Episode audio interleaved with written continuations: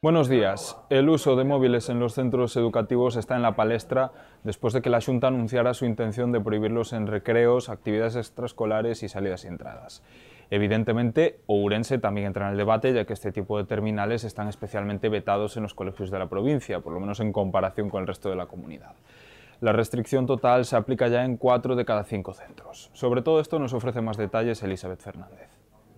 El uso del teléfono móvil en los colegios gallegos vuelve a estar sobre la mesa de debate. Las intenciones de la Consellería de Educación son implantar el veto total al teléfono, que hasta ahora se permitía en zonas como los recreos o las entradas y salidas del colegio, dependiendo de, de la decisión de cada centro.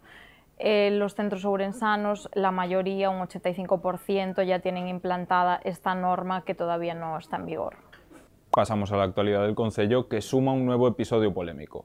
El alcalde Gonzalo Pérez Jacome la emprendió con el interventor, a quien pretende cesar de su cargo tras iniciar el, el mismo procedimiento contra la tesorera. Nos amplía esta información Brais Iglesias.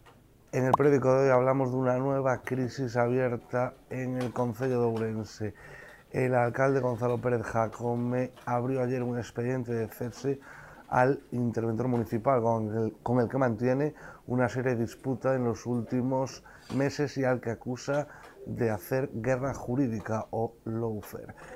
Queda por ver qué ocurrirá con este tema, pero la oposición ya ha pedido acceso a los, al expediente de cese y a los motivos que esgrime el alcalde para cesarlo. En todo caso, como contamos en el periódico, no hay precedentes del cese de un funcionario eh, con el cargo de interventor y que ganó el puesto por concurso.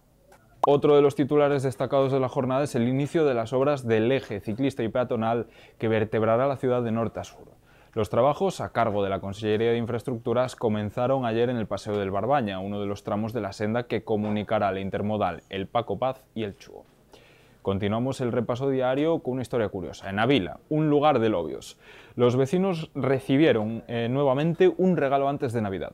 Un décimo de lotería. El misterio de quién es ratón, como denominan al remitente anónimo, se acentúa porque los trece vecinos recibieron cada uno una letra que, juntándolas, forma la frase Felices Festas. Cerramos con la gala Más Deporte, en la que este diario reconocerá a los mejores deportistas y clubes deportivos de este año.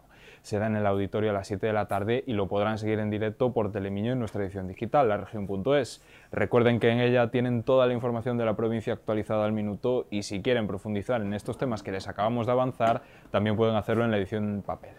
Gracias por darnos su tiempo, disfruten del café y tengan un feliz miércoles.